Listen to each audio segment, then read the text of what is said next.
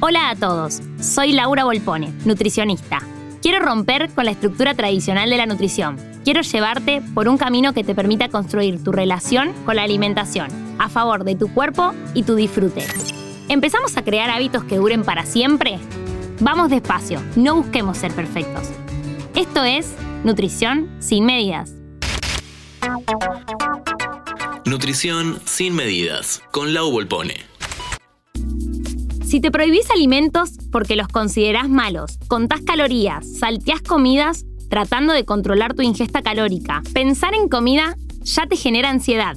Te culpás cuando sentís hambre.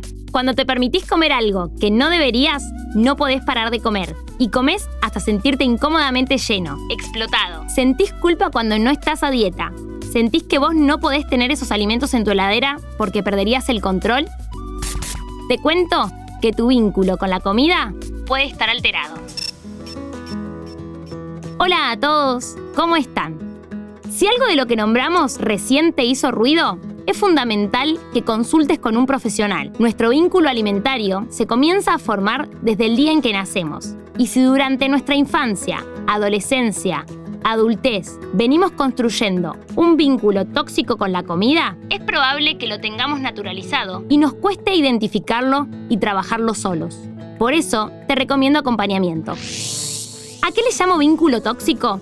Cuando tenemos una mala relación con la comida, solemos tener mucho tiempo comida en nuestra mente.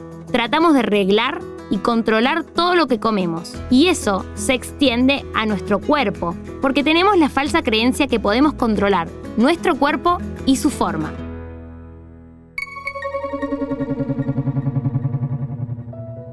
Pensar constantemente qué vamos a comer, cómo deberíamos combinarlo, sentir culpa si no ingeriste algo saludable y sentir miedo si comiste algo catalogado como no saludable, te quita mucho tiempo de energía para otras cosas y perturba tu mente.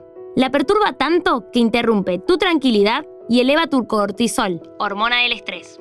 Somos lo que pensamos y pensar todo el día en lo que deberías incorporar y en lo que no, no es sano. Este vínculo alimentario puede verse alterado por múltiples factores. El más conocido es el haber hecho dietas desde muy temprana edad. El hacer dietas, seguir un lineamiento de comidas marcado por algún agente externo, por ejemplo médico, nutricionistas, profes de gimnasia, te desconecta de tus señales de hambre y saciedad. Y con el tiempo, cada vez nos desconectamos más de nosotros mismos. Y ni hablar si nos enseñaron que nuestro cuerpo es el enemigo.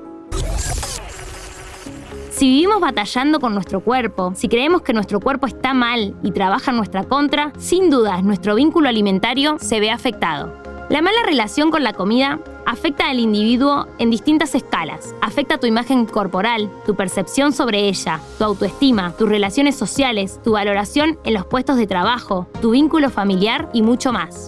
Parece algo simple, pero tenemos que alimentarnos desde que nacemos hasta que nos morimos. Por eso, mejorar nuestro vínculo con la comida es clave para que podamos vivir más tranquilos y podamos disfrutar de la necesidad de alimentarnos. Legalizar la comida, perderle miedo a los alimentos, es clave para cambiar tu relación con ellos. Este es el primer paso de liberación para que tu cuerpo pueda responder a las señales corporales.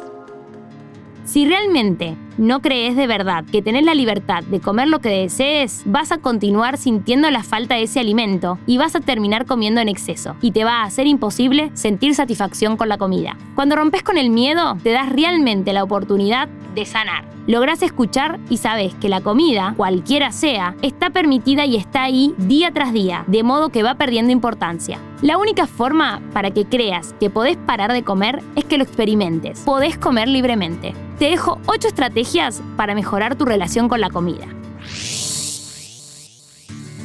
1. Soltar las dietas. 2. Soltar el control de tu peso y la comida. 3. Evitar restringir alimentos. Recordar que más restricción, más deseo. 4. Date el permiso incondicional para comer. 5. Deja de categorizar los alimentos en buenos y malos. 6. Trabaja el para qué querés modificar tus hábitos. 7. Busca acompañamiento. 8. Tenete paciencia. Tu vínculo con la comida no se construyó hoy. Nos vemos en el próximo episodio. Recuerden que pueden encontrarme como Nutrimentum en Instagram, Facebook y TikTok. ¿Querés auspiciar en Interés General Podcast? Escribinos a contacto arroba.